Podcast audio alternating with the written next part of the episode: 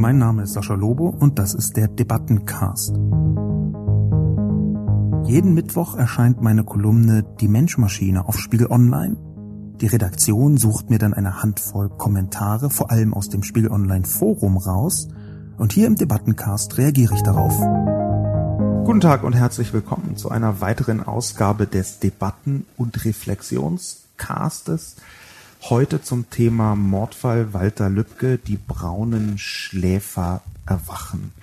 Vor der Zusammenfassung möchte ich aber eine kurze Vorstellungsrunde machen, denn es ist eine spezielle Ausgabe. Ich habe heute bei mir einerseits Annetta Kahane, die Vorsitzende der Amadeo Antonio Stiftung, und andererseits Anne Helm von der Linkspartei der Fraktion im Berliner Abgeordnetenhaus und sie beschäftigt sich da mit Rechtsextremismus und auch der Abwehr davon. Hallo.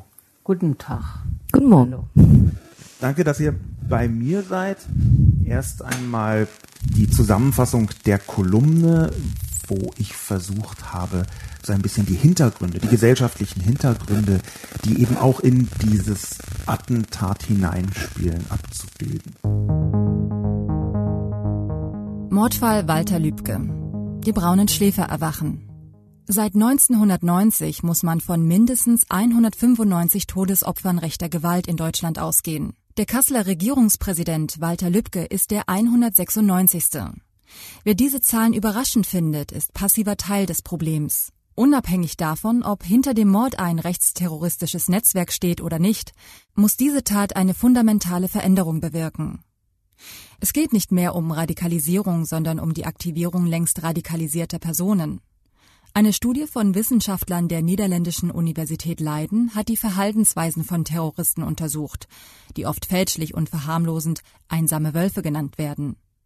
Tatsächlich sind sie meist in extremistische Strukturen eingebunden. Die Täter neigen zu ankündigendem Verhalten und suchen sich die Opfer aus, die in den extremistischen Kreisen sozusagen markiert werden.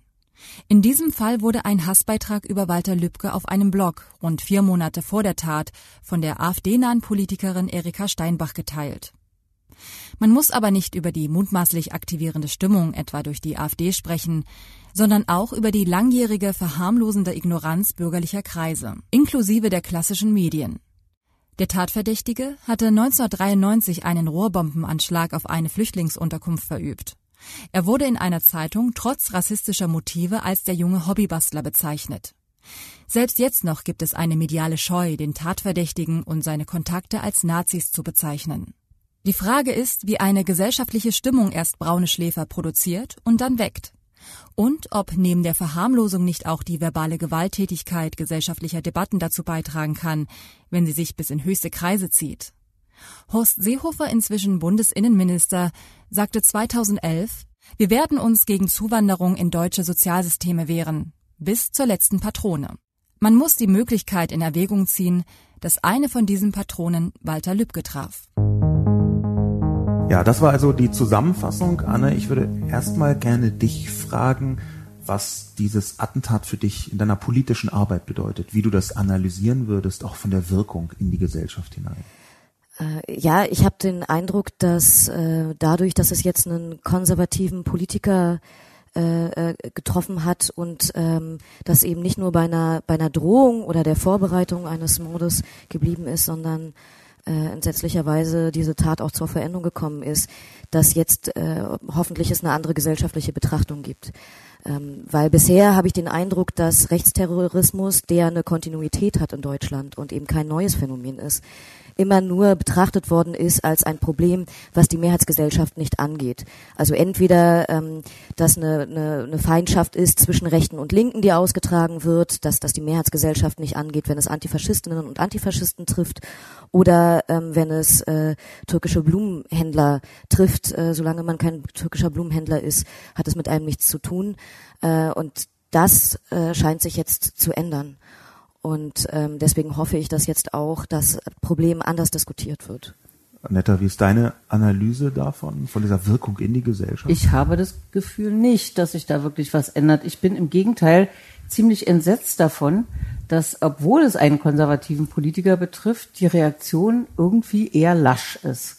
Ähm, also wenn ich das vergleiche mit dem Aufstand, der in den Medien und in der Politik gemacht wurde, als diese Geschichte mit dem Kantholz-Überfall auf diesen AfD-Politiker durch die Medien ging, was da für ein Theater gemacht wurde und wie äh, auch die AfD selber gesagt hat, sowas kommt von sowas. Also wenn man gegen die AfD in den Medien hetzt, dann passieren solche Sachen, die sich ja dann auch als falsch herausgestellt haben. Ich finde es entsetzlich, ich finde es schockierend und ich finde es sehr, sehr beängstigend, dass es eben keine politische Reaktion gibt. Wo hat die Bundeskanzlerin was gesagt? Wo hat die CDU-CSU-Fraktion sich hingestellt und eine Trauerminute äh, im Bundestag gemacht? Wo haben diese ganzen äh, Politiker gesagt, ja, auf keinen Fall dürfen wir jetzt unter diesen Voraussetzungen mit Leuten überhaupt nachdenken zu koalieren, die in diesen, äh, die diesen äh, Gruppen nahestehen. Das hat, finde ich, äh, keine ausreichende Resonanz. Also da muss ich ein bisschen eingreifen. Es gab schon Reaktionen, die haben teilweise verstörend lange gedauert. Das stimmt schon. Einzelne Reaktionen, aber sozusagen eine koordinierte. Also ich, ich sehe einen, einen wichtigen Punkt auch in der Medienlandschaft, die aus meiner Sicht ähm, sagen alle auf den Medien rum, aber in diesem Fall ist die Betrachtung sehr wichtig, die eine Mitverantwortung hat dafür, wie solche Debatten ablaufen. Ja. Ich würde allerdings sagen, ich, hier im Fall Lübcke gibt es eine auch immer noch anhaltende Fassungslosigkeit, die ich schon spüre, auch bei konservativen äh, Politikerinnen und Politikern. Ähm, ich sehe auch, dass die Reaktionen nicht optimal waren, das kann man schon so sagen, aber sie waren vorhanden. Was ich aber schlimmer finde, ist eigentlich der direkte Kontrast zu der Kantholz-Situation, die mhm. ja gar keine Kantholz-Situation war. Eben, eben. Und der große Unterschied ist, dass im einen Fall abgewartet worden ist, bis tatsächlich dringend Tatverdächtige da waren und man plausibel darüber reden konnte. Und im anderen Fall hat man komplett eine sich im Nachhinein als gelogen erwiesen habende Darstellung der AfD benutzt. Man hat, man ist also reingefallen. Dieses ganze äh, Bremer Magnitz-Getöse empfinde ich als ein Armutszeugnis der Medienlandschaft, die auf ein Propagandaangebot der AfD sofort reingefallen ist, in dem Moment, wo sie es gemacht hat. Jetzt in diesem Fall möchte ich jetzt die große Öffentlichkeit nicht in Schutz nehmen und die Politik, aber es gibt schon Reaktionen. Ich sehe aber auch, dass sie noch nicht ausreichen für die Drastik dieser Tat. Ich finde, es sind einzelne Reaktionen, das sehe ich durchaus, ja, und durch zum Teil auch ziemlich drastisch, wie das Herr, Herr Tauber sagte, Grundrechte entziehen und so weiter. Ähm, was ich auch ein bisschen, bisschen übertrieben finde, aber es ist zumindest einzelne Reaktionen sind zu sehen. Was mir fehlt, ist sozusagen nach dem Schock dann wirklich zu sagen, so, und jetzt müssen wir wirklich mal krass überlegen. Wir müssen Leute auf der lokalen Ebene äh, schützen, egal welcher Partei sie angehören. Stellt euch mal vor, was gewesen wäre, wenn das, wenn dieser sogenannte Schläfer ein islamistischer gewesen wäre, was dann in diesem Land abgegangen wäre nach diesem Mord. Also das mag ich mir gar nicht ausmalen. Und äh, das Entsetzen äh, ist sehr moderat. Das kann sein, wenn du recht hast, es ist eine Art Schockstarre mhm. ist. Das wäre zu wünschen. Aber dann wird es jetzt langsam mal Zeit zu überlegen, was zu tun ist. Aber parallel dazu sind diese Diskussionen entbrannt, ob man nicht doch mit der AfD koaliert in, in den neuen Bundesländern. Das finde ich schlimm. Ja, das vielleicht nochmal als konkreter Hintergrund. Es haben zwei äh, CDU-Politiker, Fraktionsvizevorsitzende in Sachsen-Anhalt mit einer desaströsen Wortwahl, nämlich äh, die Versöhnung des Nationalen mit dem Sozialen, wie man das nicht merken kann. Absurd, wahrscheinlich haben das gemerkt. Dafür plädiert, man solle doch langsam mit der AfD anfangen, als CDU in Sachsen-Anhalt äh, Koalitionsüberlegungen anzustellen. Und das in einem Moment, wo Rechtsterrorismus wieder hochkommt. Anne, du hast im direkten Abgeordnetenhausfight zu tun mit Leuten von der AfD.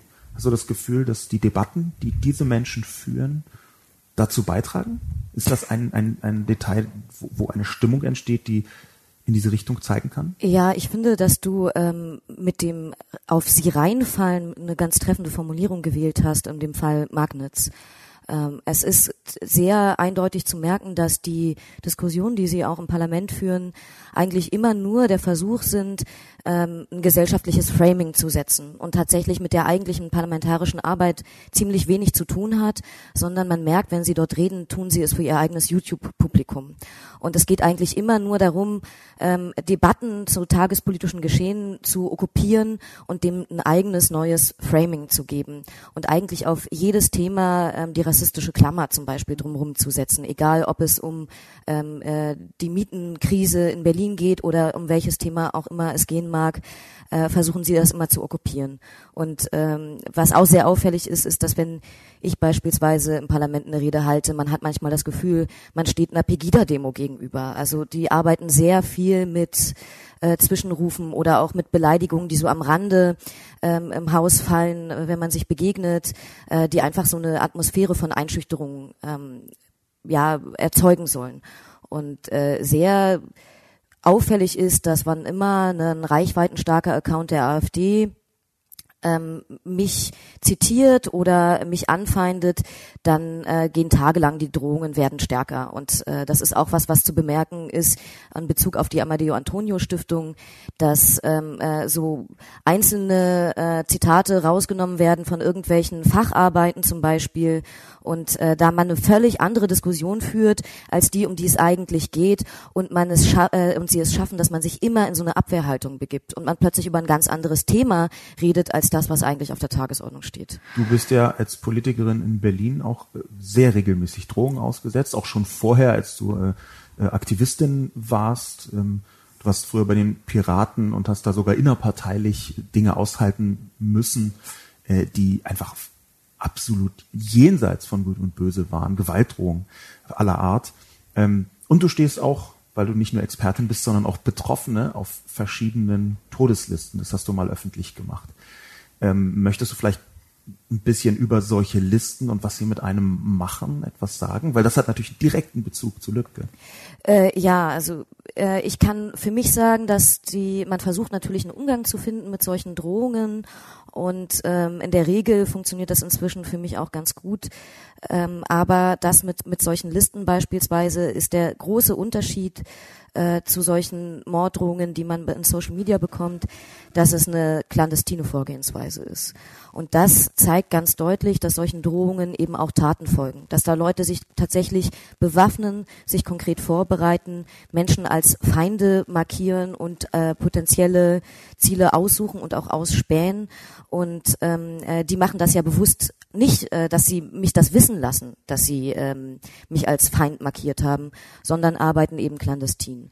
Und was eine große Parallele ist auch zu dem Fall Lübcke, der Haupttatverdächtige. Es sind öffentlich geworden Kommentare, die er auf YouTube geschrieben hat und die erinnern in ihrer Wortwahl sehr stark dem, was ich so bekomme. Anetta, du gehörst aus meiner Sicht und nach meiner Analyse zu den drei meist bedrohten und meist mit Hass überfluteten Personen im deutschsprachigen Internet.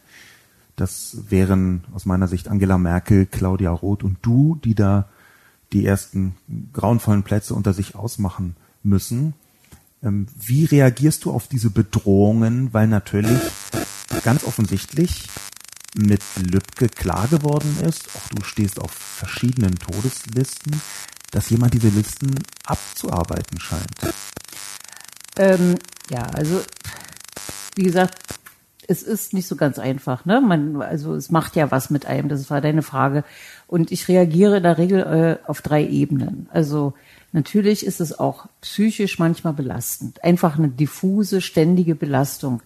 Das ist eine Last, die jeden Tag eine gewisse Anpassung, äh, Anpassungsleistung und Verdrängungsleistung. Das ist einfach anstrengend. Das äh, passiert, glaube ich, jedem, der äh, diesen, dieser Art von Drohung ausgesetzt ist. Meine zweite Art zu reagieren ist, ähm, da zu rationalisieren und zu sagen, gut, äh, das ist jetzt so, welche Maßnahmen muss ich unternehmen, um den, äh, die Bedrohung zu minimieren, um möglichst offensichtlichen Chancen aus dem Weg zu gehen. Äh, und was bedeutet das eigentlich für Leute, die nicht in, äh, in Berlin wohnen und sozusagen durch, eine, durch ein anonymes Umfeld äh, geschützt sind? Äh, es gibt ja Tausende von Menschen, die im Internet ähm, von Hass bedroht sind. Und dann fängt mein Kopf sofort an zu überlegen, kann man da nicht eine Beratungsstelle für Opfer von digitalem Hass machen? Äh, wie kann man Leuten helfen? Also ich fange das sofort an zu operationalisieren. Das hat auch eine Entlastungsfunktion, aber ich finde das auch richtig. Und die dritte Ebene ist natürlich dann auch ein bisschen mit Humor zu reagieren. Ich finde jede äh, Liste unseriös, wo ich nicht draufstehe. oder ähm, äh, ich sage dann immer, also ähm, es ist mir eine Ehre oder so, also auf so eine Weise zu reagieren, ne? zu sagen, also was hier los und kann man nicht, äh, äh kann man das nicht auch sozusagen mit ein bisschen Humor ähm, begegnen? Das hat auch eine Entlastungsfunktion. Ne? Ähm, das sind so die drei Varianten. Und ähm, die erste, das erste Problem, also die, die Belastung, ähm, gut, das muss man mit sich ausmachen. Dazu braucht man gute Freunde, ein gutes Umfeld, eine Familie, die einen stützt und so.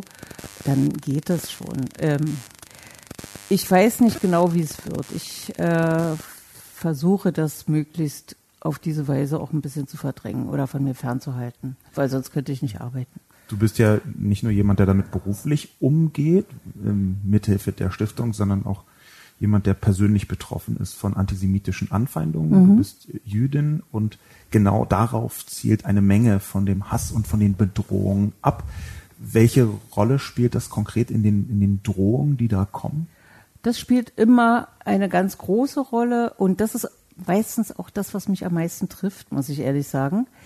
Äh, äh, zumal, wenn es so sozusagen so, so eine perverse um Umkehr gibt. Also zum Beispiel dieses äh, Nürnberg 2.0, diese Seite Nürnberg 2.0, die schicken uns ja immer äh, diese Erpresserschreiben, ne? Gibt uns 100 Millionen Euro, sonst bringen wir euch alle um oder sowas.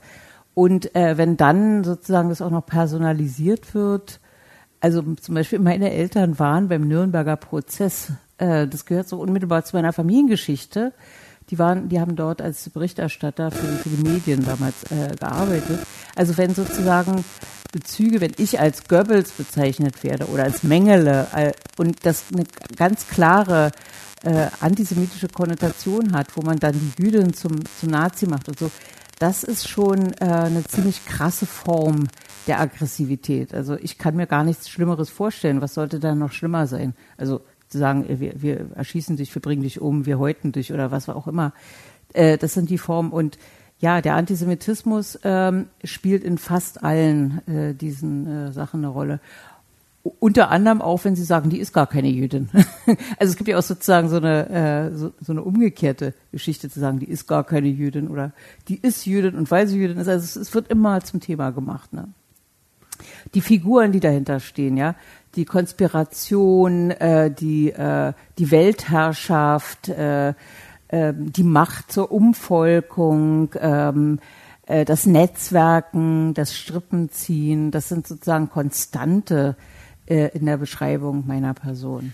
Nach meiner Überzeugung gibt es ein bisschen einen Elefanten im Raum, der zu selten thematisiert wird. Genau auch bei diesem Attentat auf, auf Lübcke.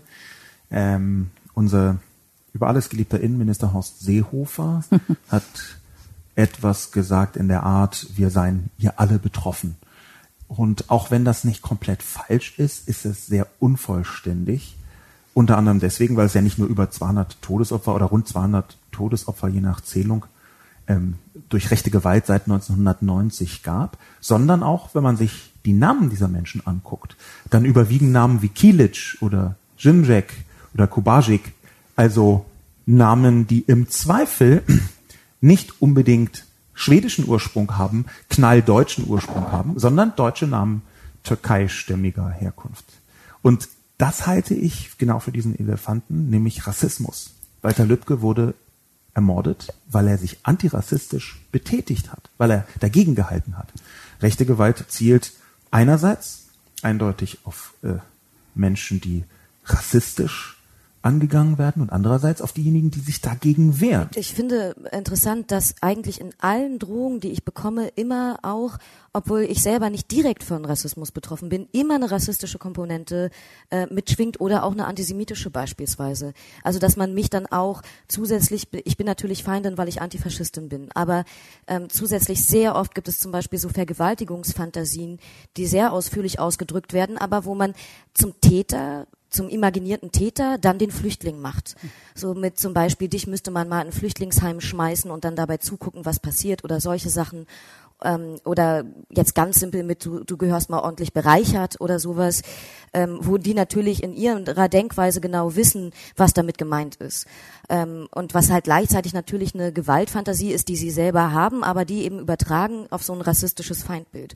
Oder beispielsweise, dass ich, ähm, äh, dass es so Morphbilder gibt, zum Beispiel von Anne Frank und mir um eine, mir eine, ähm, einen jüdischen Hintergrund anzudichten. Wenn er nicht da ist, dann macht man mich eben zur Jüdin, um so, damit ich zu so einem antisemitischen Feindbild äh, passe. Oder die Juden sind meine Geldgeber oder so. Das sind, äh, das spielt immer eine Rolle und daran merkt man natürlich, ähm, äh, dass äh, auch die diejenigen, die sozusagen nur als der Alliierten von dem von dem Feindbild, was man hat, gelten, ähm, da so einsortiert werden. Und es zeigt eben auch, dass in dem Selbstverständnis ähm, die reden sich ja eine Abwehrhaltung ein. Also auch dieser Tag X wird ja, ähm, es wird ja behauptet, dass es eine Abwehrreaktion sei gegen so eine angebliche geplante Umvolkung oder so. Ähm, und äh, das führt zu dieser immensen Aggressivität, die äh, die Mehrheitsgesellschaft scheinbar überhaupt nicht mitbekommt oder nicht wahrhaben will, weil scheinbar ist es, sind die Menschen, die es betrifft, eben nicht Teil der Gesellschaft. Die Opfer des NSU. Sie gehören offenbar nicht dazu, weil sie nicht wahrgenommen werden als, als ein Angriff auf unsere Gesellschaft. Das ist fast eine perfekte Überleitung zu einem der Kommentare aus dem Forum von Spiegel Online, das ich, den ich äh, kurz zitieren möchte. Tobitibot hat geschrieben, das Problem der Ausblendung und Verharmlosung von neonazistischer Gewalt beginnt meiner Meinung nach damit, dass die Mehrheit der Gesellschaft in der Regel nicht von ihr betroffen ist. Aus diesem Privileg ergibt sich bei vielen ein gewisser Unwille, nicht schon wieder mit Rechtsextremismus konfrontiert zu werden. Außerdem ist es bequem, das Problem zu externalisieren und die Taten verwirrten Einzeltätern oder wahlweise Ostdeutschen zuzuschreiben, anstatt einzugestehen, dass organisierte rechtsextreme Strukturen bereits seit den 1950er Jahren in der Bundesrepublik existieren. Meine Hoffnung ist, dass aufgrund der besonderen Täter-Opfer-Konstellation in diesem Fall ein westdeutscher Täter mit eindeutig rechtsradikaler Gesinnung sowie ein CDU-Politiker aus der Mitte der Gesellschaft als Opfer die Sensibilität gegenüber neonazistischen Umtrieben in Deutschland weiter steigt. Es ist niederschmetternd, dass dazu erst eine solche Tat nötig war. Ich halte diesen Kommentar für sehr präzise und, und hellsichtig, wie ich überhaupt sagen muss, dass vergleichsweise viele Kommentare, es gab auch absurde, die gibt es immer, vergleichsweise viele Kommentare haben von unterschiedlichen Seiten beleuchtet, warum es gleichzeitig etwas sehr Neues war und doch überhaupt nichts Neues. Mhm. Das, was tatsächlich daran neu war, auch aus meiner Sicht, ähm, ist, dass was du gesagt hast, diese Notwehrsituation, die imaginiert wird, die dient ja der Rechtfertigung von Gewalt. Ja, wenn man so tut, als würde man angegriffen, dann kann man Leute dazu bringen, sich zu verteidigen, in Anführungszeichen. Und genau dieser Art und Weise, ähm, jemanden aus der CDU zu töten, das ist natürlich ein Symbol an Konservative, die von Rechtsextremen so als halb möglicherweise Verbündete gesehen werden könnten, auch wenn sie das aus meiner Sicht aufrechte Konservative auf keinen Fall sind, aber genau da reinzustechen und zu sagen, ihr müsst euch entscheiden für eine von den Seiten, denn bald kommt ein solcher Tag X. Und da ist es tatsächlich so, das kriegt die Mehrheitsgesellschaft kaum mit. Ich glaube, du hast äh, in einem Punkt total recht. Seit äh, ich denken kann, ist das Thema Rassismus der, tatsächlich der graue Elefant im Raum. Über Rassismus wird viel zu wenig geredet. Das klingt immer so wie eine Deklaration. Ja, wir sind gegen Rassismus, Antisemitismus, Rechtsextremismus. Das ist wie so eine Formel. Aber die Tatsache, dass äh, immer noch nicht klar ist, nach vielen Jahrzehnten der Existenz der Bundesrepublik und 30 Jahre nach der Vereinigung, dass äh, Menschen, die nicht so in Anführungsstrichen deutsch aussehen, noch immer nicht wirklich dazugehören. Das ist so ähm, ein solches Armutszeugnis und zeigt eine so verzögerte Entwicklung. Die Politik hat dafür auch relativ wenig getan. Umso erstaunlicher ist, dass es auch positive Entwicklungen in der Hinsicht gibt. Also ich finde äh, Rassismus eines der Grundprobleme in dieser Gesellschaft, weil Deutschland noch immer sich nicht als ein, ein verfassungsorientiertes eine verfassungsorientierte äh, Nation versteht, sondern immer noch eine äh, die aus einem völkischen äh, Gebilde, also von deutschen, äh, deutscher Herkunft, deutschen Blutes entstandener versteht. Und das ist ein ganz großes Problem. Die Aggression, die jetzt äh, hochkommt, äh, äh finde ich, kommt auch daher, dass äh, die Leute, die die Revolution wollen, die äh, die äh, äh rechtsextreme Revolution, sehen auch mit der AfD, dass im, im Grunde, selbst wenn sie eine Wahl gewinnen oder Wahlen gewinnen können, dieses, diese Verfassungs, ähm, dieses Verfassungssystem nicht so ohne weiteres zu stürzen ist.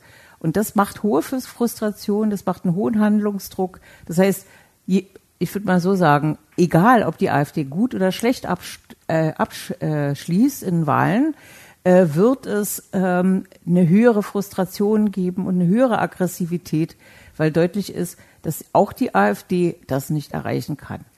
Ähm, da kommt einiges zusammen. Es ist, die AfD bleibt noch sozusagen auf der politischen Ebene eine Option für viele äh, rechtsgesinnte Bürger, aber der, der rechtsextreme Untergrund bereitet sich auf den Tag X vor, wo das ganze System abgeschafft wird. Da geht es nicht um eine graduelle Änderung von Politik, sondern da geht es um Umsturz. Und das sind die Vorboten. Und ähm, ich finde, dass äh, wenn jetzt der CDU-Mann äh, der Tod dieses Menschen nicht ernst genommen wird, dann äh, weiß ich da gar keinen Rat, wie, wie diese Demokratie sich dann wehren soll. Wenn wir davon reden, dass das ja auch eingebettet ist in den Diskurs, dann müssen wir auch dazu sagen, dass ähm, also du sagst jetzt die AfD, die ähm, äh, bewegt sich noch im politischen Raum. Ja. Äh, aber auch die Diskussion, die die führen. Also ich erinnere daran, ja, das dass, dass Höcke, dass Höcke gesagt hat, die AfD ist die letzte zivilisatorische Option, um in diesem Land noch was zu ändern.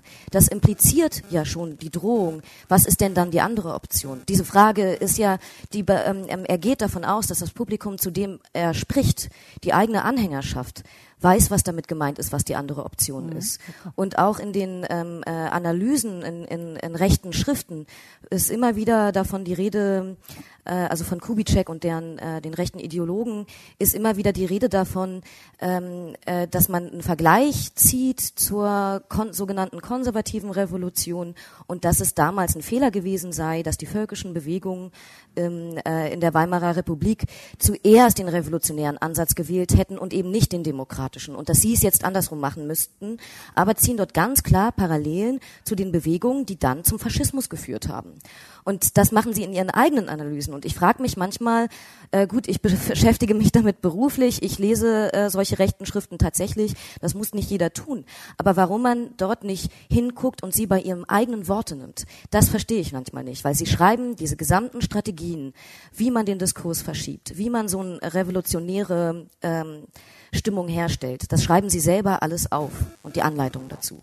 Da möchte ich ein äh, Zitat von einem Mann, der leider äh, zum Ende seines Lebens in etwas weggedriftet ist, reinbringen, äh, nämlich Ralf Giordano, der 1992 gesagt hat in einem Spiegel-Interview, ähm, dass deutsche Konservative nicht so richtig in der Lage seien, ich paraphrasiere das mal, ähm, rechts einen Feind zu sehen. Sie schauen nach links, wenn sie einen Feind sehen wollen, und die Rechten, die sind halt immer so ein bisschen die ungezogenen Verwandten.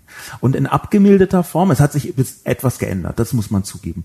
Aber in abgemilderter Form würde ich das heute immer noch sehen. Ich sehe durchaus auch äh, positive Anzeichen. Ähm, auch wenn ich mit Peter Tauber in vielen Dingen überhaupt nicht einer Meinung bin, aber dass er auf Twitter in der Öffentlichkeit als CDU-Generalsekretär einen eindeutigen Nazi auch Nazi genannt hat, als CDU-Generalsekretär, ja, das, das, war eine neue Qualität. Und ich glaube, dass diese neue Qualität, so erschütternd es ist, auch zeigt, dass eine demokratische Gegenwehr etwas bewirken kann. Ich möchte noch mal ein bisschen eingehen, auch mit Hilfe eines Kommentars, Anne, auf einen äh, sehr wichtigen Punkt, den du eben angedeutet hast. Der Kommentar kommt von Cave68, der sagt, dass das Problem bei YouTube weniger die Videos selbst sind, die sich immer haarscharf am Rande der Legalität bewegen, sondern die Kommentare unter diesen Videos. Warum hat das damit zu tun? Dahinter steht, das hast du eben angedeutet, die sogenannte Dog Whistle Policy, will sagen, ein Begriff aus dem äh, amerikanischen Sprachraum Hundepfeifenpolitik oder Hundepfeifenkommunikation. Man deutet die Dinge nur an und in sozialen Medien werden diese Andeutungen dekodiert und zwar richtig dekodiert. Das war in den Vereinigten Staaten schon seit den 1980er Jahren relativ üblich, zum Beispiel, wenn man sagen wollte, das geht nur weiße Menschen an, von hardworking people zu sprechen. Ähm, oder wenn man äh, Schwarze verunglimpfen wollte, dann hat man so von Welfare Queens gesprochen. Da steckt der Begriff Schwarz gar nicht drin, mhm. aber in den Köpfen des Publikums entsteht ein eindeutiges Bild. Und das sehen wir auch in den heutigen Debatten. Und wir sehen es immer wieder. Es wird angedeutet, es wird appelliert, es wird kodiert. Und das Gefährliche daran ist, dass genau das hineinzielt, dass die große Mehrheitsgesellschaft, das ist doch, sagt, das ist doch eine unproblematische Äußerung, das ist von der Meinungsfreiheit gedeckt, was technisch stimmt, dass aber da unterschwellig eine Kommunikation dabei ist, die umstürzlerisch, eindeutig rassistisch, eindeutig antisemitisch ist und auch eindeutige Gewaltoptionen oder sogar Gewaltaufrufe enthält. Ähm, Anne, du bist auch in sozialen Medien sehr äh, intensiv dabei. Zeitweise musstest du dich zurückziehen, so wie ich das mitbekommen habe. Aber hast du, gerade was soziale Medien und Dog Whistle Policy angeht, irgendein Rezept, wie man damit umgehen kann? Äh, man muss, glaube ich, diese Dekodierungen immer wieder erklären. Also äh, ich mache das oftmals so, gerade mit diesen AfD-Lern, mit denen wir uns auseinandersetzen müssen, weil sie nun mal als Repräsentanten in Parlamenten äh, sitzen und sie ja auch was repräsentieren, äh, dass ich mir manchmal so einzelne rauspicke und das mit denen dann durchdeklariere. Verstehe ich das richtig? Dass das und das gemeint ist? Oder also damit sie es sozusagen aussprechen. Und äh, manchmal funktioniert das, wenn sie sich drum rumwinden, ähm, äh, dann müssten, dann wissen sie zumindest, worum sie sich drum rumwinden, weil sie es eben nicht sagen wollen. Dann macht das auch was deutlich. Aber manchmal bringt sie, bringt man sie auch dazu, das selber zu dekodieren. Das ist so eine Variante, die ich manchmal nehme. Das ist wahnsinnig anstrengend und man kann es auch nur mehr oder weniger exemplarisch machen an der einen oder anderen Stelle.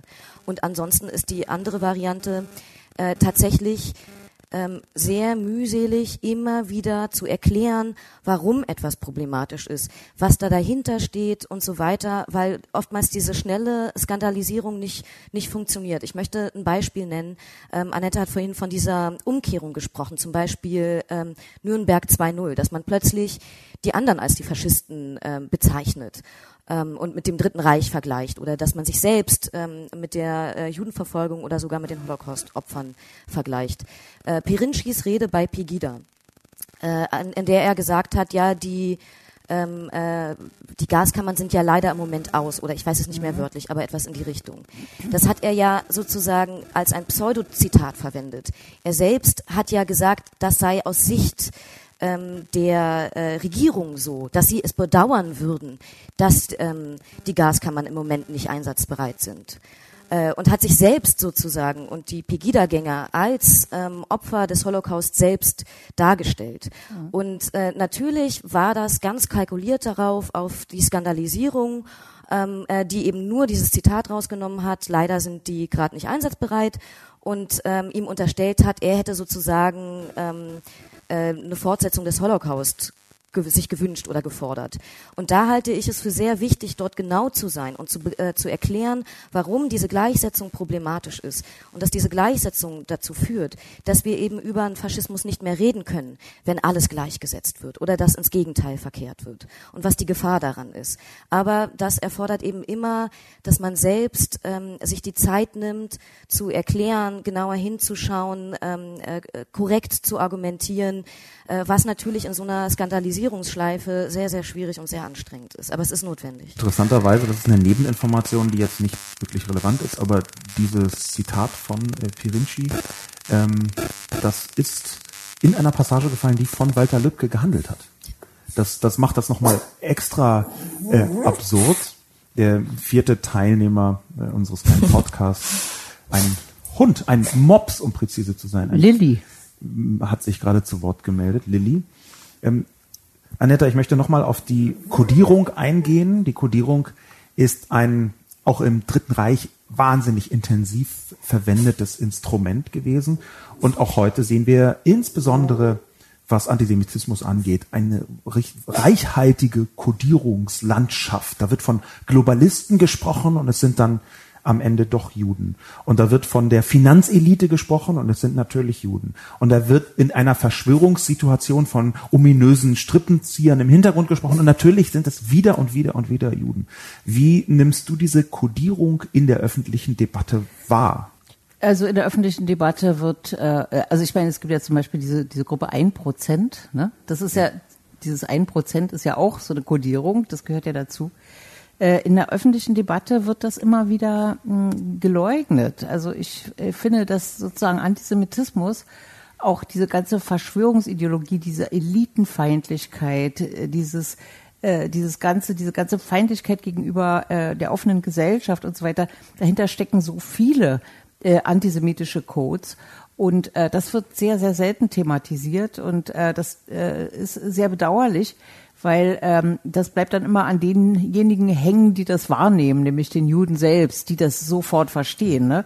Und ähm, äh, ich finde das, äh, wie andere Dinge auch, äh, sollte viel mehr zum Thema gemacht werden, auch äh, in, in, in Schulen und in der Jugendarbeit. Und zwar nicht nur von Jugendlichen oder für Jugendliche, sondern auch für diejenigen, die mit Jugendlichen arbeiten. Äh, weil man kriegt das nicht aufgelöst, wenn man das nicht ähm, immer wieder aufschlüsselt und immer wieder ähm, in, in seinem Kontext erklärt, ohne äh, dass die Leute dann die Augen verdrehen. Da muss man irgendwie neue Formen finden, das irgendwie äh, darzustellen. Äh, aber es ist Antisemitismus ist meiner Meinung nach nicht auflösbar. Dazu ist es kulturell, historisch und auch psychologisch viel zu stark verwachsen mit, äh, mit der modernen Gesellschaft. Äh, aber was man machen kann, ist es zu ächten und es wahrzunehmen. Und ich finde, das ist, da müssen Instrumente her, die das möglich machen. Und zwar in einer Weise, äh, dass äh, das auch akzeptabel ist.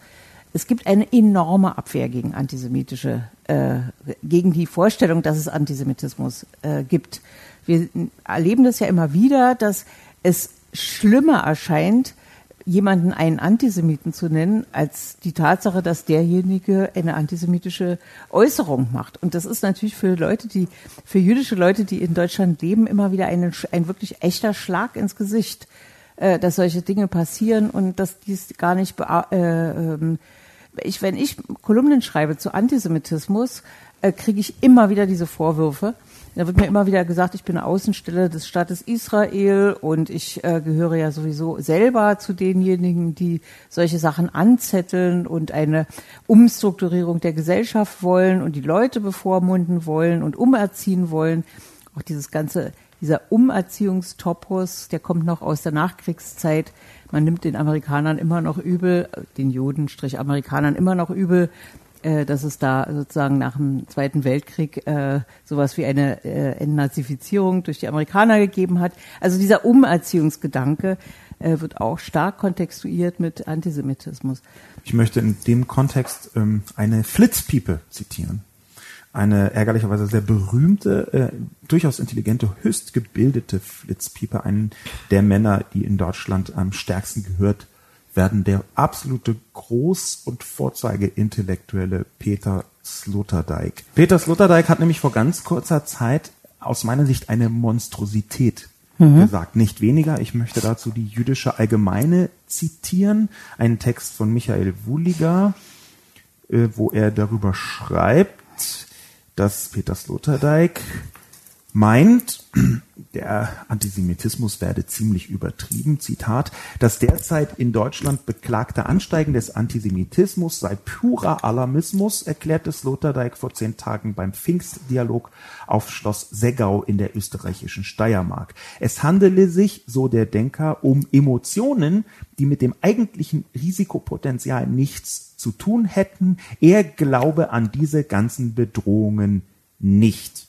Da hat also ein deutscher Großintellektueller den Juden erklärt, dass sie das jetzt aber ein bisschen übertreiben mit diesem Antisemitismus. Die jüdische Allgemeine kommt hier sogar zu dem Schluss, dass das ein relativ klassischer Zirkelschluss sei, nämlich, dass eigentlich die Juden am Antisemitismus auch irgendwie ja so ein bisschen Selbstschuld sind, ja, weil sie hm. das durch ständige Reden auch ein bisschen wecken. Sloterdijk reiht sich hier also nahtlos ein in eine aus meiner Sicht zutiefst antisemitische Erzählung. Das ist richtig, äh, aber da ist Sloterdijk jetzt im Moment die Spitze des Eisbergs. äh, das geht ja viel weiter. Wir haben ja den Wolfgang, Professor Wolfgang Benz vom äh, Zentrum für Antisemitismusforschung, der über Jahrzehnte erklärt hat, Antisemitismus geht zurück, das ist gar kein Problem, äh, das ist alles Übertreibung. Es gab auch eine Studie vom Zentrum für Antisemitismusforschung, die gesagt haben, äh, die gesagt haben, das ist alles ein Mythos, das ist eine hysterische, aufgeblasene Diskussion, es stimmt überhaupt nicht. Das sind Institutionen, die sich, ähm, deren Aufgabe es ist, Antisemitismus zu bekämpfen. Und der, wie gesagt, Wobei Benzer, also ich möchte jetzt nicht ausschließlich verteidigen, er hat auch andere Töne angeschlagen. Das ist schon eine, Entwicklung, die ich jetzt nicht so eins zu eins. Also ich äh, habe gerade vor einigen Wochen mit ihm auf dem Panel gesessen und da hat er das wieder gesagt. Ähm, und das ist gerade in Bezug auf den Anstieg von Rechtsextremismus völlig unlogisch, was er da erzählt, weil das müsste ja bedeuten, dass der Rechtsextremismus mit Antisemitismus nichts zu tun hat. Aber dieses, äh, die Juden sind selber schuld. Ähm, die Juden sind sozusagen in diesem, in dieser Diskussion um Antisemitismus von so vielen Fallen umstellt, dass es im Grunde äh, im Moment in der jüdischen äh, Gemeinschaft ja das Gefühl hat, sie können sich überhaupt nicht mehr artikulieren. Entweder sie, äh, sie beklagen äh, anti-israelischen Hass dann sind sie, äh, dann sind sie Netanyahus Jünger oder sie sagen, es wird mehr, dann sind sie hysterisch oder sie sagen, ähm, sie wollen auswandern, dann sind sie, weiß nicht was. Also es ist sozusagen im Moment eine Umklammerung zu sehen und ein Ausblenden der jüdischen Perspektive, eine Art Goys-Planning, also die Goyim erzählen den Juden, wie, wie Antisemitismus aussieht und wie eine jüdische Perspektive aussehen soll. Das ist schon äh, äh, ziemlich krass und äh, beunruhigt ähm, die Juden in Deutschland sehr stark.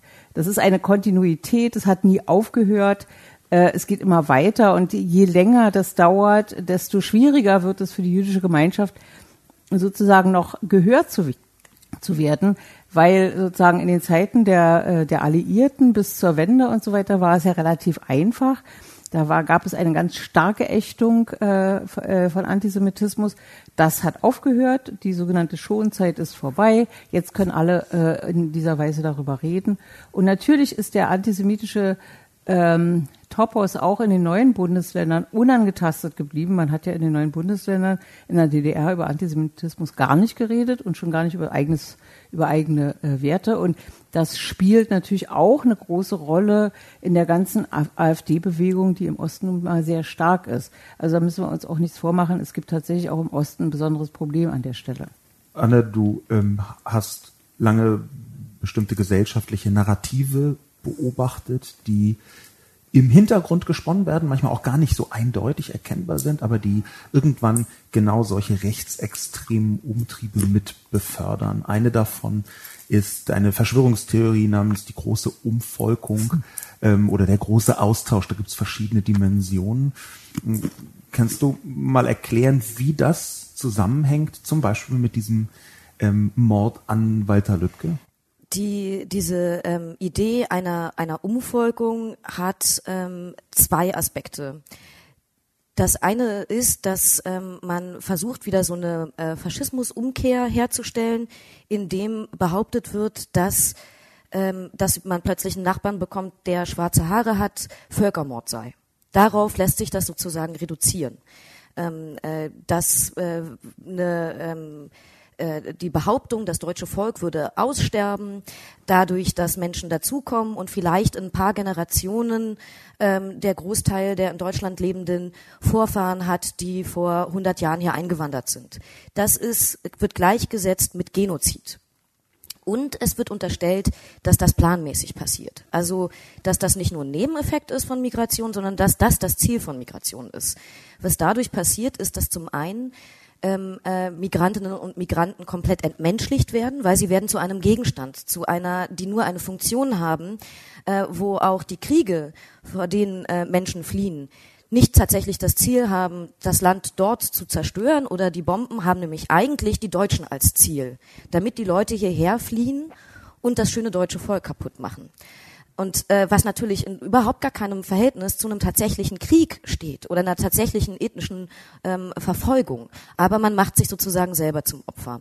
Und das Zweite ist natürlich, dass die Täter, die dahinter stehen, äh, eben nicht die Migrantinnen und Migranten selbst sind, sondern eine äh, Welt, planvolle Weltelite, wo dann wieder der Antisemitismus oftmals dazukommt.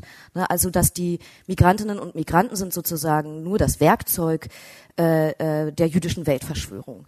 Und das sorgt dafür, dass ähm, äh, sich die Menschen in so einer äh, Abwehrhaltung wähnen. Also dass sie das, ähm, äh, das Gefühl haben, dass sie plötzlich mehr Menschen mit schwarzen Haaren auf der Straße sehen, ist ein Gewaltakt gegen sie selber. Und dafür müssen sie gar nicht direkt von, von irgendeiner Gewalt betroffen sein. Und äh, das rechtfertigt dann äh, äh, ähm, Gewalttaten, schlimmste Gewalttaten, die plötzlich aus ihrer Sicht zur Abwehr werden. Es gibt da eine, eine ganze Verkettung von verschiedenen zutiefst rassistischen Weltsichten, die man verinnerlichen muss ähm, und die auch Entmenschlichungsstrategien sind. Ganz konkret konnte man das zum Beispiel in dem Manifest des hm, äh, Massenmörders von Christchurch mhm. sehr, sehr präzise sehen. Auch in anderen rassistischen ähm, Attentätermanifesten ist das zu sehen. Da geht es darum, dass eine sogenannte Migrationswaffe dazu dient, die weißen Europäer ähm, auszurotten, was natürlich völliger Unfug ist, schon aus dem einfachen Sicht, weil es nicht um Ausrotten geht, sondern einfach nur um andere Menschen, deren bloße Existenz als Bedrohung uminterpretiert wird. Und eines dieser Ziele, und das ist besonders erschütternd, eines dieser Ziele von solchen Verschwörungstheorien ist es, wenn man von Migrationswaffe spricht, auch Frauen und Kinder als Teil des Angriffs zu betrachten. Denn Frauen bekommen ja Kinder und das sind keine, und ich sage dieses Wort ganz bewusst, arischen Kinder. Und Kinder selbst dienen dazu, das Land zu überfluten. Und da ist so ein sehr, sehr schlimmer Konnex zu ganz vielen rassistischen Erzählungen und teilweise sogar rassistischen Begriffen. Es gibt ja viele Begriffe, wie zum Beispiel so Migrationswelle oder Flüchtlingswelle, wo immer so ein kleiner Beiklang mit stattfindet. Das ist etwas, was über uns drüber kommt. Und dieses die da draußen gegen uns, die wir hier sind, wir fühlen uns bedroht. Da gibt es sehr viele Aspekte, die diese Erzählung stützen. Und das dreht sich aus meiner Sicht ganz schnell in ein Bedrohungsszenario, wo dann wiederum Leute wie dieser Stefan E. sofort denken, oh, jetzt, wir sind in einer bürgerkriegsähnlichen Notwehrsituation, mhm. Jetzt fange ich mit der Gegenwehr an. Also, wenn ich da kurz einhaken darf, ähm, gerade weil du sagst, Frauen werden da eben auch als äh, Aggressoren gesehen, weil sie Kinder bekommen. Da kommt ein ganz heftiger Sexismus noch dazu, den ich auch in diesem Kontext sehr oft erlebe und ähm, Frauen auch in der rechten Szene die Aufgabe haben, für den Volkserhalt zu sorgen. Und dass es dazu gehört, dass eine deutsche Frau für den Volkserhalt ähm, drei Kinder bekommen muss. Deutsche Kinder drei deutsche Kinder selbstverständlich äh, bekommen muss. Arische Kinder. Also ich finde das, und, auch wenn das ein drastischer Begriff ist, weil es geht natürlich es geht nicht um, um Pässe. Ne? Genau, klar, es geht um eine Abstammungs, äh, um genau. Abstammungsdeutsche, um, um genau und äh, wie weit man da zurückgehen muss, wie viele Generationen dort reinrassig, dass solche solche Diskussionen vermeiden sie dann gerne, äh, aber klar, das ist letzten Endes, worum es geht. Und äh, das hat auch noch diesen Aspekt, dass man, dass man Frauen fast wie so eine Kriegsbeute betrachtet. Also ähm, sehr oft hat auch diese, ähm, dieses Narrativ des ähm, ähm, ausländischen Vergewaltigers äh, gar überhaupt natürlich keine frauenrechtlichen Aspekte, sondern der Punkt ist, dass sie unsere Frauen vergewaltigen, in Anführungsstrichen. Unsere bedeutet die ähm, ähm, deutschen Männer das äh, Volkseigentum sozusagen, unsere Frauen. Und ähm, das, was da passiert, ist, ähm, das, was früher das Narrativ in der, in der NS-Propaganda war, ähm, mit, äh, dass sozusagen das genetische Erbgut geklaut wird. Also dass es eine durch diese äh, Durchmischung sozusagen ähm, das höherwertige Erbmaterial, was die Frauen sozusagen haben, ein, ein, ein Gut ist, was weggenommen wird. Ich glaube, wir dringen sehr nah den Kern dann vor, der aus meiner Sicht patriarchaler Rassismus ist. Also das ist genau äh, dieser, dieser, diese Strukturen, diese Denkstrukturen, die dahinter stehen, ähm, wo, wo es wirklich um einen Kampf verschiedener vermeintlicher Rassen geht. Ja. Also ich fühle mich bei der Diskussion ein bisschen unwohl, muss ich ehrlich sagen. Äh, weil du hast ja vollkommen recht, das ist äh, richtig, aber wenn ich das höre, äh, da wird mir ganz übel. Natürlich, mhm. das ist, das sind die ideologischen Grundlagen, aber was bedeutet das sozusagen für für den Alltag. Ähm, es sind ja nicht nur, wir müssen ja nicht nur über darüber reden, was die sich alles ausdenken und das in aller epischen Breite hier ähm, darlegen. Äh, ich will das auch nicht so oft wiederholen. Das ist einfach so ein bisschen widerlich. Ähm, die Amalia Antonie Stiftung hat äh, verschiedentlich hm, einige Vorschläge gemacht, was man im Bereich Kinder und äh, Frauen und so weiter machen kann. Und wir haben festgestellt, tatsächlich Antifeminismus ist eine der krassen Einstiegsdrogen sozusagen oder Einstiegswege äh, äh, in den Rechtsextremismus. Äh, und das hat natürlich mit dem ganzen System zu tun, mit dem hierarchischen, patriarchischen System und mit dem Frauenhass. Und natürlich ist auch sind auch die Gewaltfantasien de, des sogenannten übergriffigen Fremden, äh, der unsere Frauen äh, äh, vergewaltigt und dann äh, fremdvölkische Kinder zeugt und so weiter. Das gibt, das gab's ja alles in im Nationalsozialismus ganz genauso. Da waren es dann die Juden, die äh, die sozusagen die Frauen äh, genommen haben und dann jüdische Bastarde gezeugt haben und so weiter. Und ähm, was das in der Praxis bedeutet, ist, äh, ist ja auch ähm, eine wichtige Sache.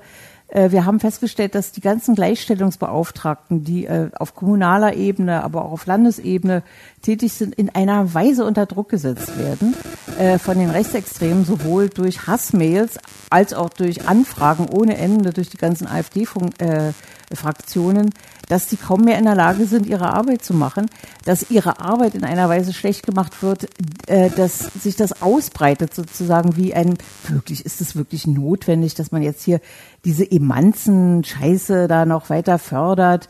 Äh, das heißt, es wird also sozusagen eine Atmosphäre der, äh, des Sexismus und der Frauenfeindlichkeit und der äh, und dieses Gender-Gagas äh, hergestellt, in der sozusagen ganz durchschnittliche Arbeit für, äh, für die Gleichstellung von Frauen äh, kaum noch möglich ist. Also es fängt schon viel früher an. Es ist jetzt nicht nur sozusagen in den Untiefen äh, dieser, dieser rassistischen äh, äh, Vorstellungen von arischen Kindern und so weiter. Und es ist ganz klar, Frauen sollen da nicht zählen.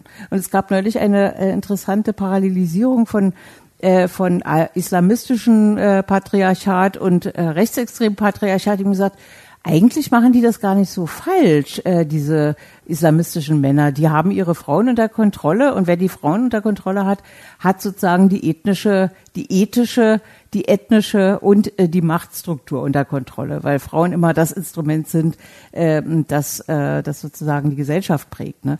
Und ähm, ich, ich wollte jetzt nicht äh, unterbrechen. Ich hab, hatte nur das Gefühl, ähm, dass mir ein bisschen übel wird, wenn du das alles so erzählst. Das, das tut mir leid. Ist, ähm, ich fürchte, dass das ist, das liegt an diesem Thema. Also ja, natürlich. wenn man da reinguckt, natürlich wird einem das ständig übel. Ja. Ich möchte noch mal ganz kurz auf das, das Manifest äh, aus Neuseeland zurückkommen, das ich für ein wichtiges Dokument halte, weil da gedankliche Strukturen sehr deutlich werden und auch die Anknüpfungspunkte sowohl in redaktionellen wie in sozialen Medien.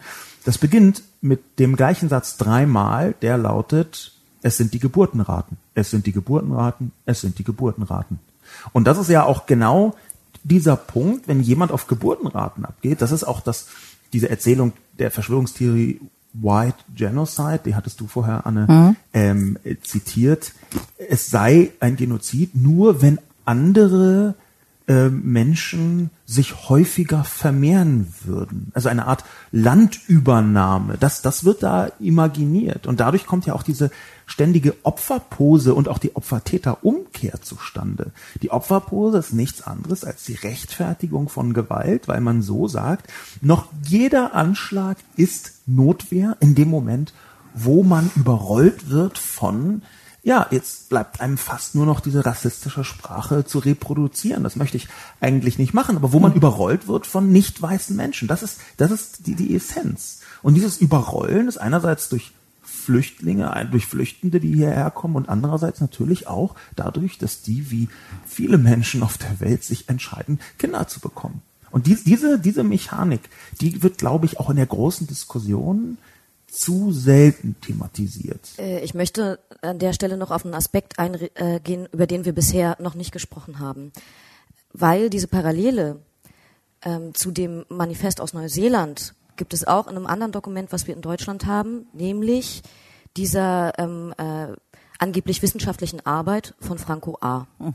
Der hat ja genau diese gleichen Verschwörungstheorien auch äh, schon zitiert und hat auch äh, von, von dieser Umvolkung äh, geschrieben und ist mit dieser völlig offen zur Schau getragenen Ideologie in der Bundeswehr aufgestiegen, hat sich vernetzt mit anderen Rechtsradikalen, die dieser Ideologie anhängen und dieser Verschwörungstheorie und hat auch selbst, wir standen äh, beide auf seiner Todesliste, ähm, äh, hat sich selbst vorbereitet auf diesen sogenannten Tag X, hatte Waffen versteckt, hat Munition zur Seite geschafft, um diese ähm, Abwehr sozusagen durchzuführen.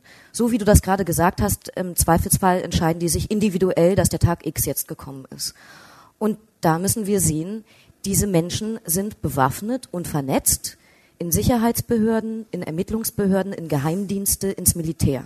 Diese Vernetzung, das ist auch etwas, was wir, glaube ich, viel stärker thematisieren müssen. Genau, darauf wollte ich hinaus, dass, dass, dass wir das halt bisher so ein bisschen äh, hier, hier ausgeblendet haben mhm. und dass äh, es von rechten führenden Ideologen wie Jürgen Elsässer und so weiter immer wieder auch dazu aufgerufen worden ist, Appelle an die Bundeswehr, die Waffen gegen die Bundesregierung zu richten, äh, weil sie das deutsche Volk zu verteidigen hätten und der Feind die Bundesregierung sei. Das sind ja nicht nur Umsturzfantasien, sondern es sind ja wirklich rassistische Machtübernahme-Fantasien, die allerdings aus der Fantasie dann zur Realität werden. Wir haben gerade äh, vom Spiegel enthüllt, das ist eine große Kette von Enthüllungen, hauptsächlich von der Taz, ein bisschen auch ähm, vom Spiegel, einige Sachen von der Süddeutschen Zeitung beziehungsweise dem Investigativverbund, wo immer wieder deutlich wird, da sind Strukturen in Militär, Polizei und Geheimdiensten, die für den Tag X nicht nur einfach irgendwelche Listen schreiben, sondern sogar Munition beiseite schaffen, mhm. Waffen beiseite schaffen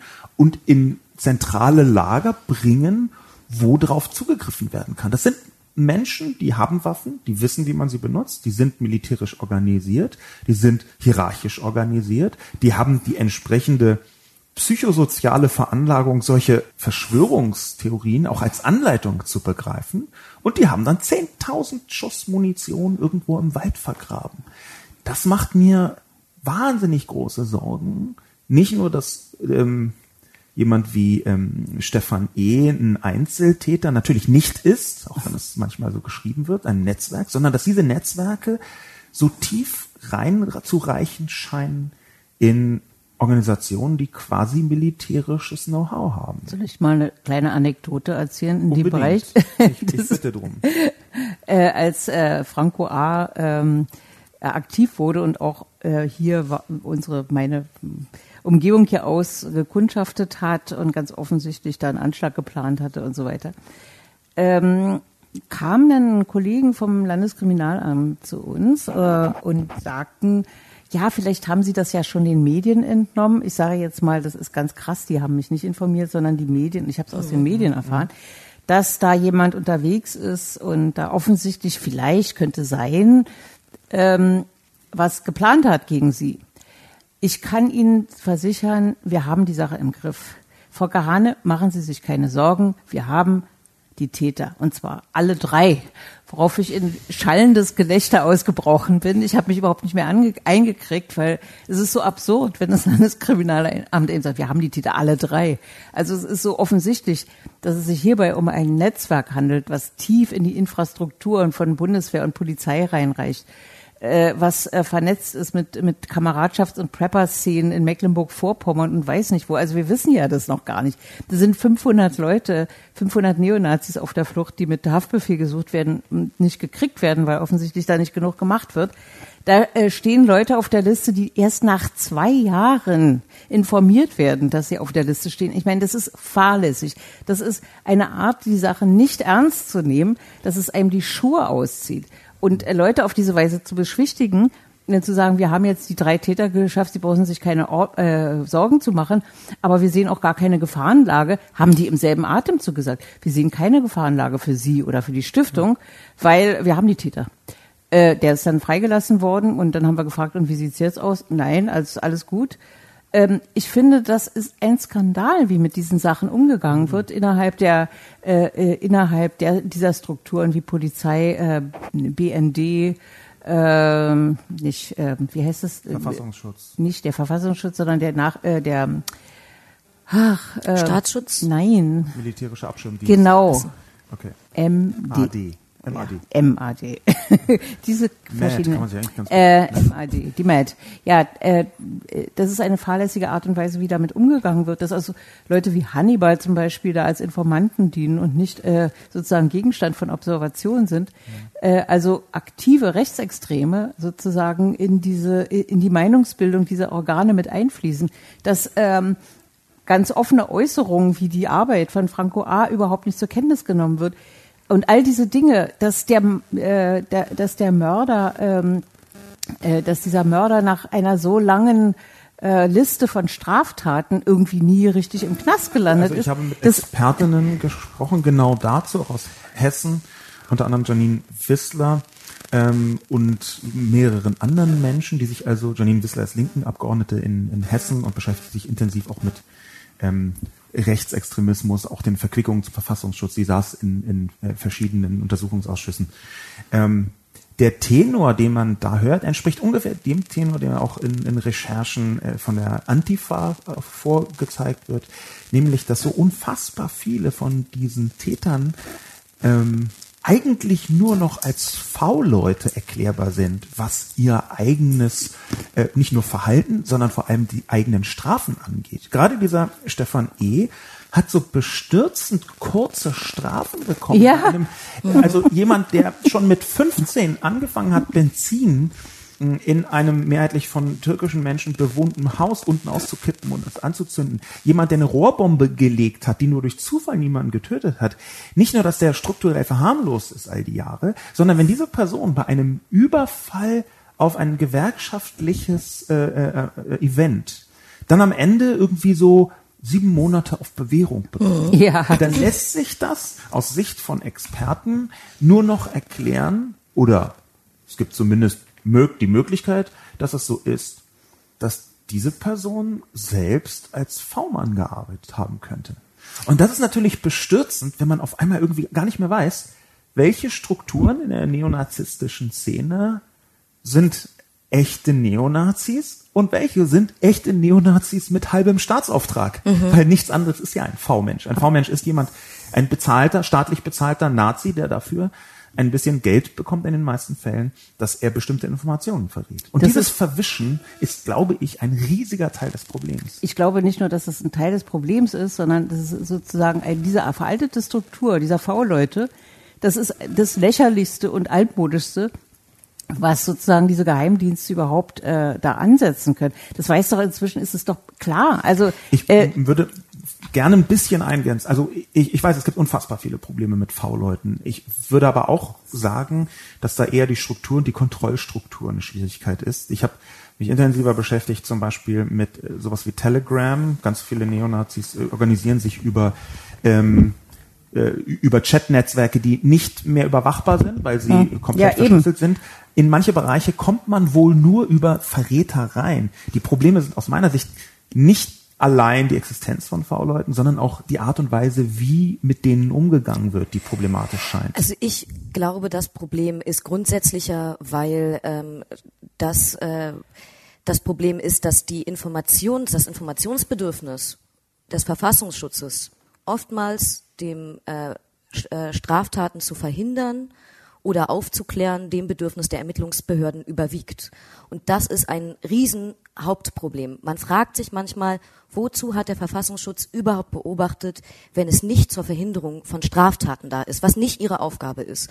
Und damit haben wir eben schon ein Problem, was von der Architektur dieses Geheimdienst her schon von vornherein problematisch ist und was letzten Endes zu dem ganz großen Problem führt, dass die Menschen, die betroffen sind von Straftaten, die teilweise das schon vorher wussten, weil es ihnen angekündigt wurde und so weiter und es trotzdem passiert, das völlige Vertrauen in die staatlichen Organe und in die Sicherheitsarchitektur unseres Landes verlieren und man ihnen das auch überhaupt nicht verübeln kann. Man sagen muss, zu Recht. Und das ist eine Form von Zersetzung, die auch so schon wirkt, ohne äh, dass es tatsächlich zu dieser Gewalteskalation kommt, dass die die gehorteten Waffen tatsächlich in Anschlag bringen. Sondern diese Form von Zersetzung entfaltet auch so schon ihre Wirkung. Der Zielgeraden dieses Podcasts möchte ich dabei nochmal darauf hinweisen, ähm, dass das ein Problem ist, was bis in die höchsten Spitzen, äh, insbesondere der Geheimdienste reicht. Wir haben ja nicht nur mit äh, Herrn Maaßen jemand, der ganz offen nachdenkt über die Koalition zwischen CDU, also Konservativen und der AfD, also einer Partei, die, ich zitiere mal den Zentralrat der Juden, äh, in weiten Teilen rechtsradikal ist, und so jemand war also verantwortlich dafür, sondern wir hatten auch jemanden wie Herrn Fritsche im Kanzleramt geholt von Frau Merkel, der inzwischen die rechtsextreme FPÖ in Österreich berät. Ganz offen mit Genehmigung der Bundesregierung. Abschließend möchte ich euch noch bitten, wenn ihr einen einzigen Punkt zur Verbesserung dieser offensichtlich katastrophalen Situation, die wiederum, wie schon so oft deutlich geworden ist mit dem Mord an Lübcke, wenn ihr einen Vorschlag hättet, wie man derartige sehr schlimme, sehr radikale Taten und Netzwerke verhindern oder schwächen könnte. Was wäre der, Anetta? Also es gibt natürlich nie eine Antwort auf so ein komplexes Problem, das ist ganz klar. Aber wie diese Tat zeigt, äh, das Allerwichtigste ist, dass die Solidarisierung und der Schutz potenzieller Opfer äh, so war, sowohl im digitalen als auch im, im, im nicht digitalen Bereich müssen Menschen klare Solidarität und Schutz erfahren, die solchen Sachen ausgesetzt sind. Also es muss sozusagen umgekehrt sein. Eine Kommune ist nur dann gut, wenn sie in der Lage ist, alle Leute zu schützen, äh, die da potenziell äh, äh Gefahren ausgesetzt sind oder Anfeindungen ausgesetzt sind. Das ist, glaube ich, das aller, allererste, weil das Menschen, die, das Menschenleben ist das allerhöchste Gut und da ist der Schutz das Erste. Anne, was Also erstmal würde ich mir wünschen, dass ich nie wieder das Wort NSU-Trio hören muss, weil das war kein Trio, das, der NSU war nicht zu dritt und dass wir ähm, dieses das, das Problem dieses Netzwerks jetzt begreifen und versuchen, die zu entwaffnen. Da muss das jetzt wirklich ähm, äh, groß angelegt werden und wir dürfen nicht wieder in diese Falle tappen, hier äh, zu glauben, das sei irgendwie ein Einzeltäter gewesen und dieser Mord sei quasi nicht zu verhindern gewesen. Ja. Lieber Annetta, lieber Anne, ich danke euch dafür, dass ihr im Debattenpodcast seid gew gewesen seid. Mein Name ist Sascha Lobo. Vielen Dank auch fürs Zuhören und bis zum nächsten Mal. Liebe Hörerinnen und Hörer, wie Sie in dieser Debatten-Podcast-Folge sicherlich gehört haben, gab es an einigen Stellen technische Störungen. Wir bitten dies zu entschuldigen und bemühen uns in der nächsten Podcast-Folge, das zu verbessern. Ihre Spiegel Online Audioredaktion.